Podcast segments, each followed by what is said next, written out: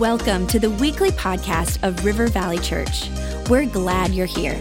Our heart is to lead people to Jesus and launch them into their God given purpose. So we pray you would encounter God in a fresh, new way today. To learn more about our church, visit rivervalley.org. Now, let's tune in to this week's message.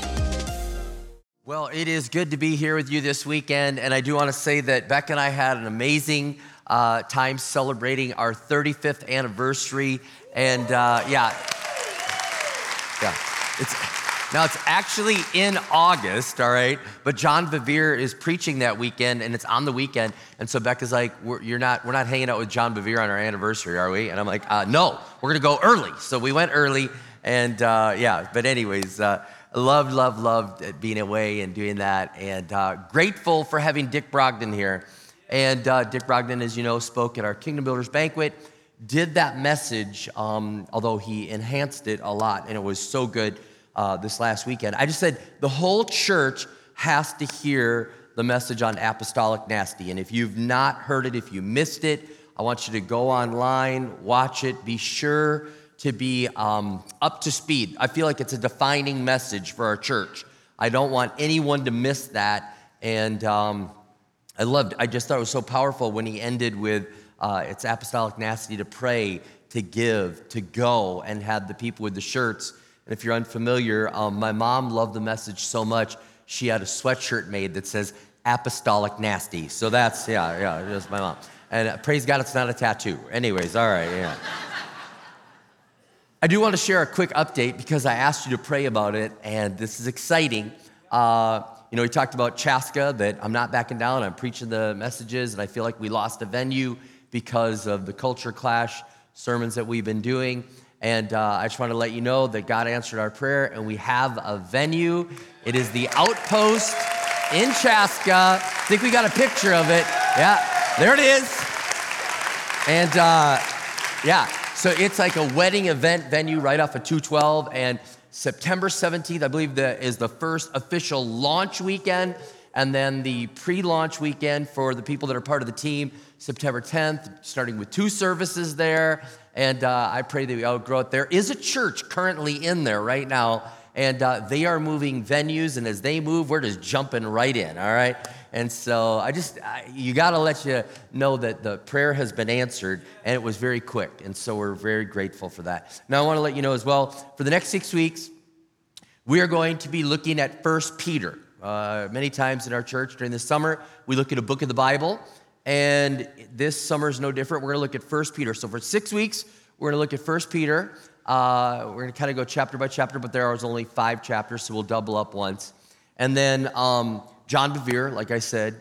And then coming after that, we'll be doing this series to end the summer, uh, Too Far from the Farm. And I'm looking forward to that. If you don't know, it's going to be a good series. But let me jump into First Peter and give you an overview. And by the way, this is a little more of a teaching on, on the book. And I love that we can do discipleship and do this in the summer. Uh, a lot of people uh, are, are, it's just something that we've done for years and years to say, let's dig a little deeper straight into a book. So, uh, the overview of First Peter, I believe uh, Peter wrote uh, the book of First and Second Peter. Now, some people say, well, its name, his name is right there. Of course he did. Scholars have looked at it and said, I don't know if this guy really wrote this. And you wonder why they would say that because the Greek is so good. And they're like, how did a guy that was a fisherman write something so amazing? Like people said, this book is so amazing. How did somebody that was so just, you know, not educated write something so amazing. But he actually says it in the book. He talks about the Silvanus actually helped him. And I believe that Silvanus uh, helped him write it. And um, he was probably a very educated person.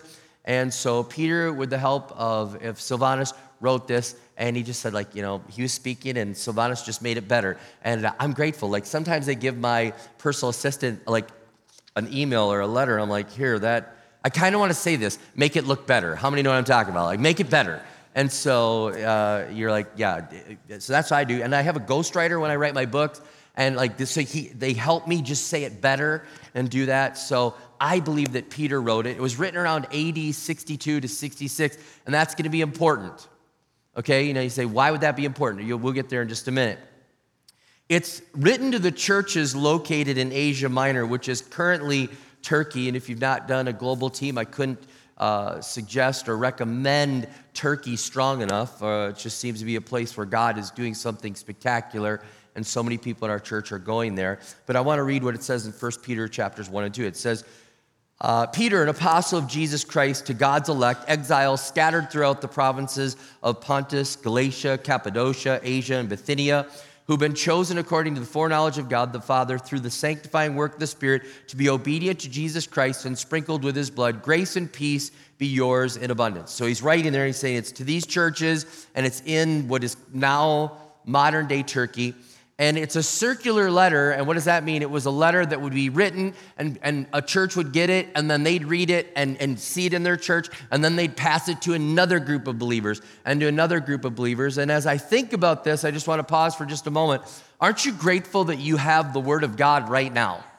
We didn't have to say, like, hey guys, we got a letter. It just arrived where it's on loan, you know, we're, we're sending it on to First Assembly in Fargo, you know, like we're not doing that. It, it, we've got our own Bible and we have it digitally, and I thank God that we're able to, to do that. But this is a circular letter, and there's a hostility that is happening there towards Christians. And Peter is writing to them, and he's like, Guys, I'm writing to you because there's some um, suffering and some things that are going on, and I want to help you out. And that's one of the themes of the book is there's suffering and I want to help you. And that's what I'm going to preach about today, uh, this suffering. But the key elements in this book are joy, suffering, identity in Christ. Um, and we're going to talk about that in the weeks to come. The hope we have in Christ and um, holiness, how we can live it out. And it's a very pastoral book. Like you can feel Peter is wanting to be pastoral to these people. He's wanted to help them in their current struggle. He's wanted to encourage them. He's wanting to help them live out their faith. And uh, this is going on. So I want to focus on suffering. And in, the, in chapter one, in verses six and seven, um, just to put it in context, Peter's talking about, guys, you have a living hope in Jesus. You have a living hope in Jesus. You have an inheritance in heaven that is waiting for you. It's waiting, it can't be taken away, guys. Come on, you have a living hope. He's a living Savior, and there's inheritance waiting for you. And then in verse 6 of chapter 1, he says, In all this you re- greatly rejoice, though now for a little while you may have had to suffer grief in all kinds of trials. These have come so that the proven genuineness of your faith, of greater worth than gold, which perishes even though refined by fire, may result in praise, glory, and honor when Jesus Christ is revealed. All right, so he's saying, like, guys, all right, there's, I want you to understand there's this trial, there's suffering, there's grief. And um, he's saying, I know what you're going through. I know what you're going through now. I just said just a couple of minutes ago, it makes sense. Like, remember this date that it was written in AD 62 to 66. That's what experts think. Here's why that's important um, Nero is just coming on the scene. And if you know your history, you know that Nero was terrible to the church, absolutely horrible to the church. But Peter's writing this before that's happening. Okay? So he's writing, it isn't heavy stuff that's going on. There isn't persecution from the, the Roman Empire, it isn't coming from the government, the trials. Okay? Now that's gonna happen. That's gonna happen. And it's kind of uh, encouraging that Peter's like writing this before it gets really bad. But what is he addressing? Really, what's happening is there's uh, this social ostracism, there's cancel culture. That's what's happening.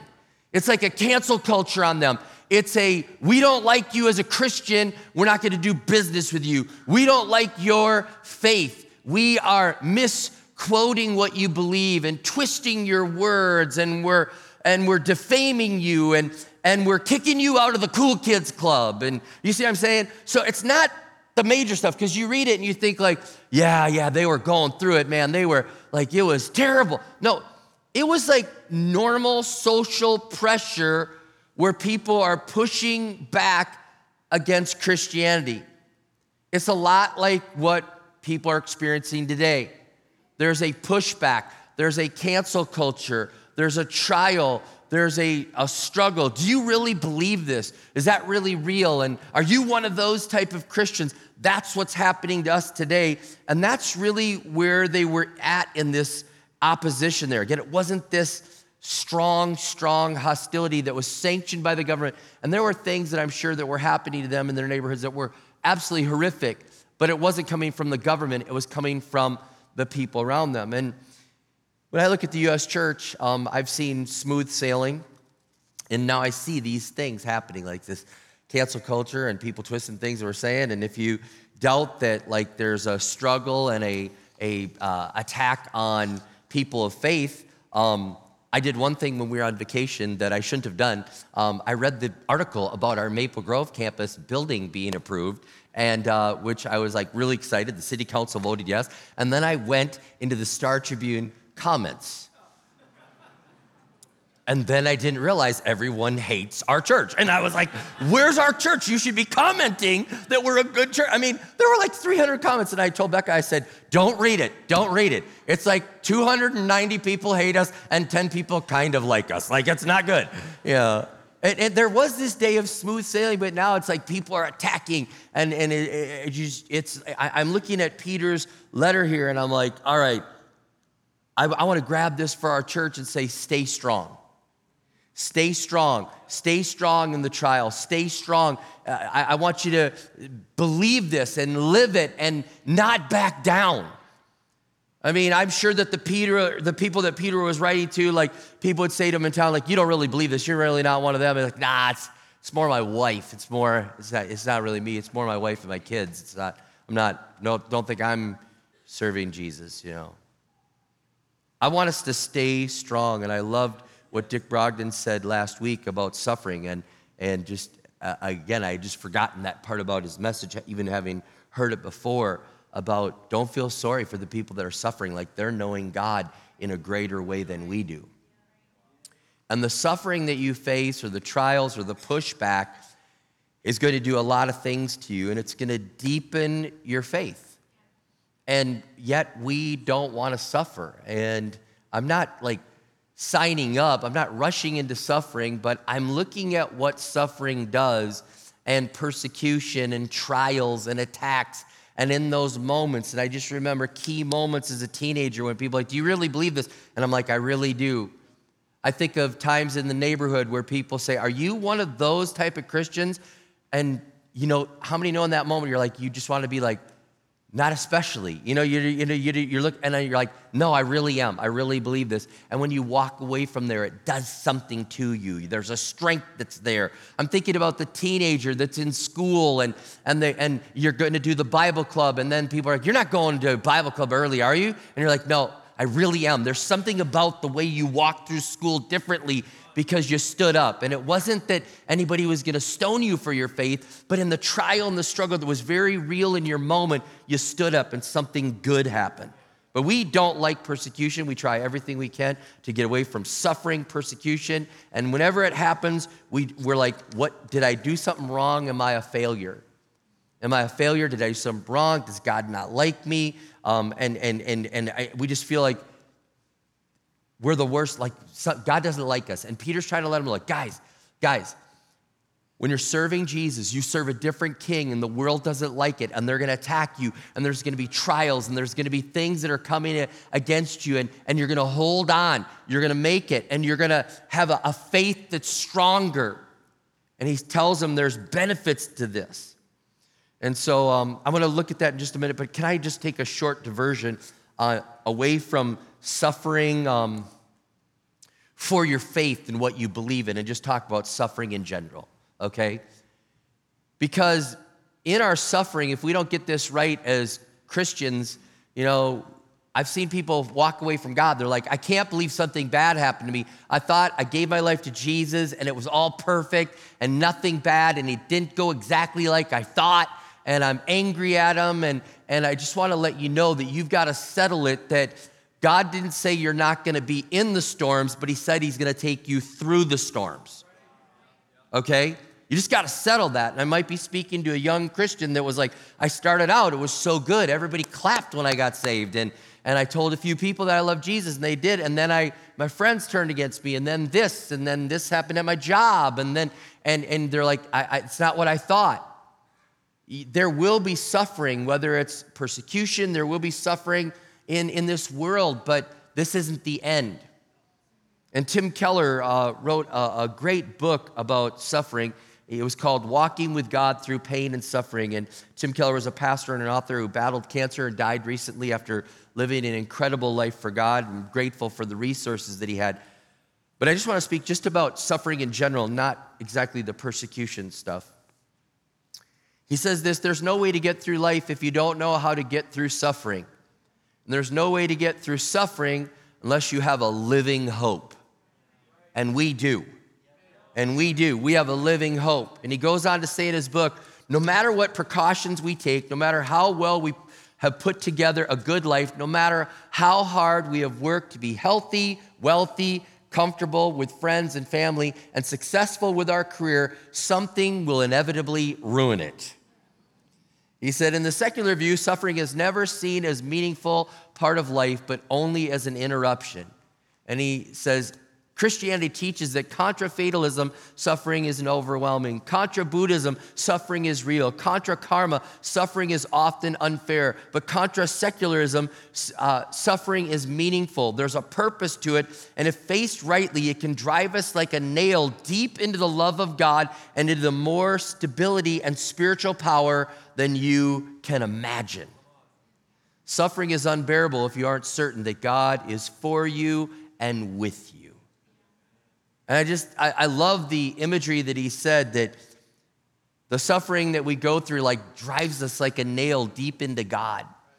And when I read that quote, when I was studying for this, I was reminded of, of the one attempt that um, I did at, at Sheetrock. I was trying to finish our first home and finish the basement and try to make a little sweat equity. And I had this guy help me with uh, hanging the sheetrock. And this is old school. Like, he wasn't using the sheetrock, you know, uh, screws. It was the nails. Okay, it was old school. And I was helping him out, and you know, he's doing his part, and I'm doing my part. And he comes over and he goes, "Yeah, that's not that's not good enough." He goes, "It's got to be driven deep in there. You need like one last pop. Like you want the like I need it to be popped in. I need it to be driven deep, and and it then it'll hold." And he's like, "Your sheetrock is falling off the wall." Mine's holding. No, come on. One last pop. And, and you know, so I, it was my only attempt, all right? You know. I was not good at construction. I was so bad at construction, my dad used to like say to me, like, son, you don't have to help today. Go read a book. You know, go, all right. Go read a book. But he was like, it's got to be driven deep or it's fallen down. And sometimes the suffering that we go through, and really when we go through this suffering in life, it drives us deep and you're holding on to God with a greater grip. And, and, and if it was all pleasant in your life, you wouldn't be pounded in deep. And, and some of you need to grab that imagery of you're, you're driving deep in that suffering and you're grabbing hold of God. Mother Teresa said, like, when you're going through the suffering, you you get the kisses of God. You're so close to God that He's able to kiss you. And so when you're in your suffering, grab hold of God and let it drive you deep into Him. And instead of pushing Him away and getting bitter at the things you're going through, I, draw close to Him. Let Him be more real to you. Let it, your faith be driven deep into Him and, and, and grab hold of this. He's with us, He's for us. And this hope that we have in Jesus is real. It's not a hope. We, Peter talks about like we have a hope in Jesus, and the hope that we have in Jesus determines how we handle our now. But I want to be very clear uh, the type of hope that we have. Because if you were to go to the dictionary, go to dictionary.com and look for a definition of hope, like we have hope in God, we're gonna make it, we're gonna get through the suffering. If you read dictionary.com, it's not the right way to see hope in God.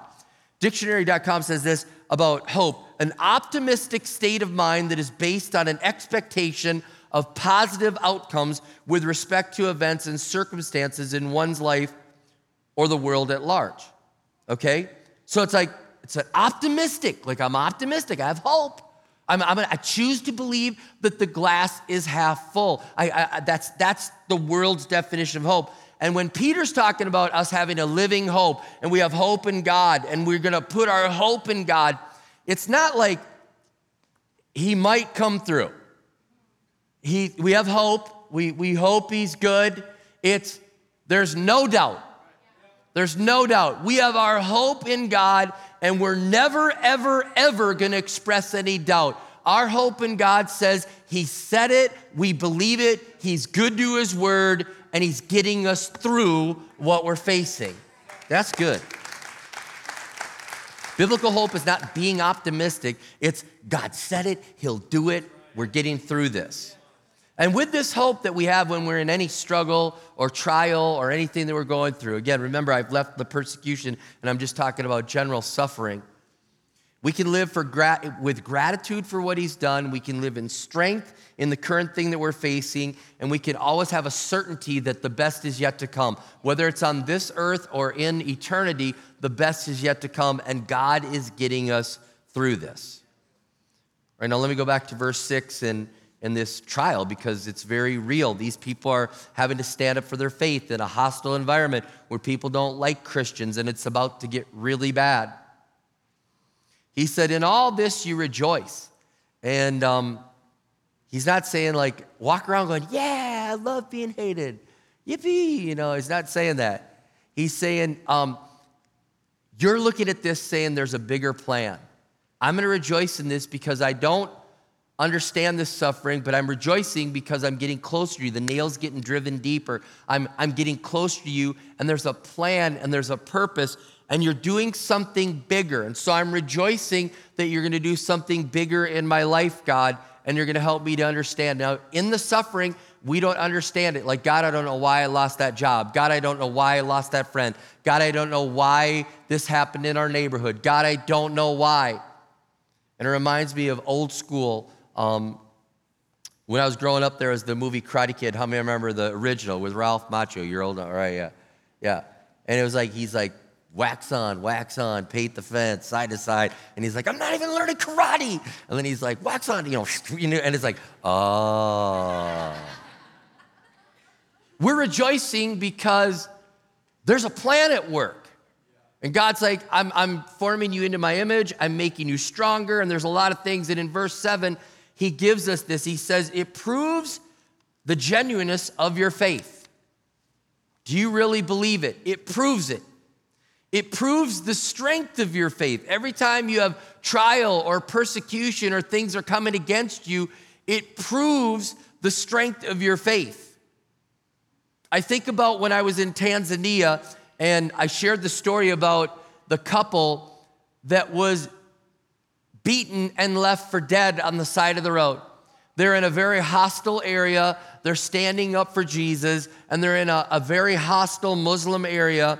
And they were beaten and left for dead. And they climbed out of the ditch. If you remember this story, they climbed out of the ditch, survived, and lived. They came back to their community to still reach those people. And you, if you don't know, through Kingdom Builders, we actually helped finish their church and finish their school. I mean, as soon as I heard the story, I said, What do you need? I think they needed $7,000. We immediately finished all the project for them. And he said, When we came back after the trial, no one thought, after persecuting us like that, that we would ever go back. And no one would blame them if they said, God, is there a nicer city?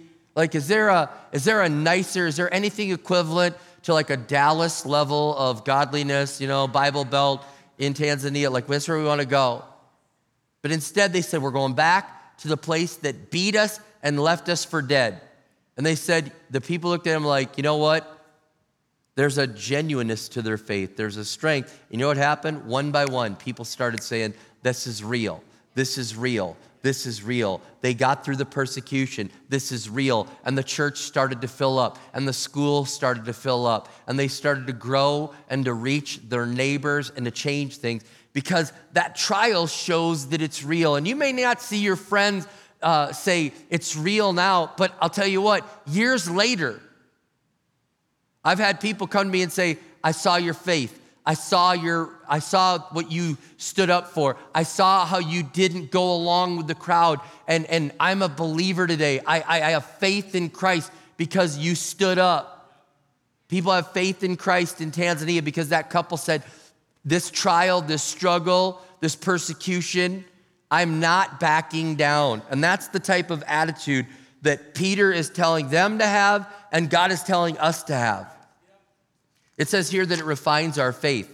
And, and Peter talks about gold being refined, and, and it, it burns out the things that are impure.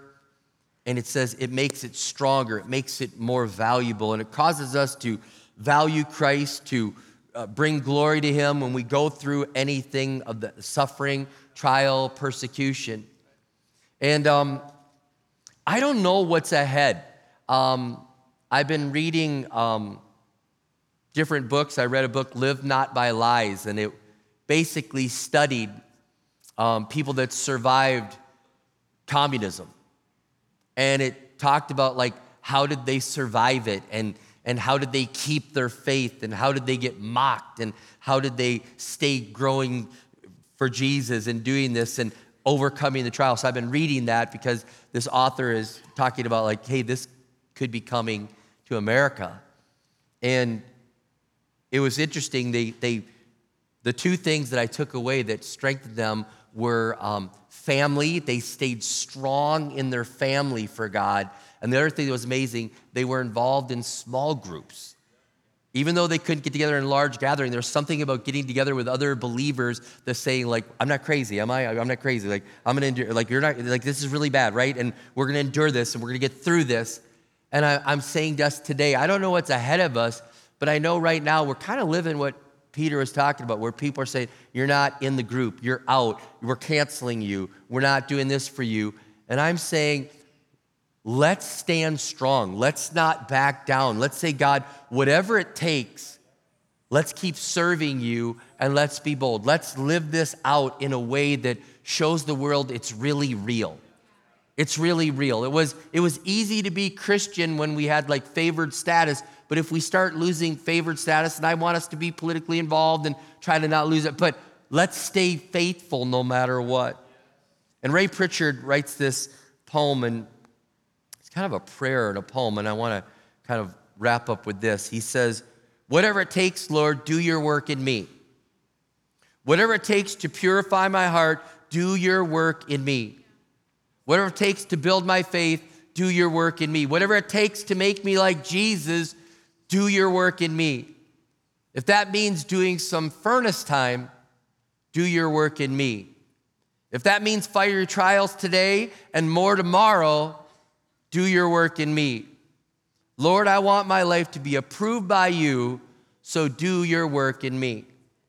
I'm saying, whatever you're facing, whatever we're going through, whatever's up ahead, I, I pray as your pastor, I pray that we would say, God, do your work in me. I want to stand strong. This is my faith. It's real. Refine me, test me, prove me. It's real.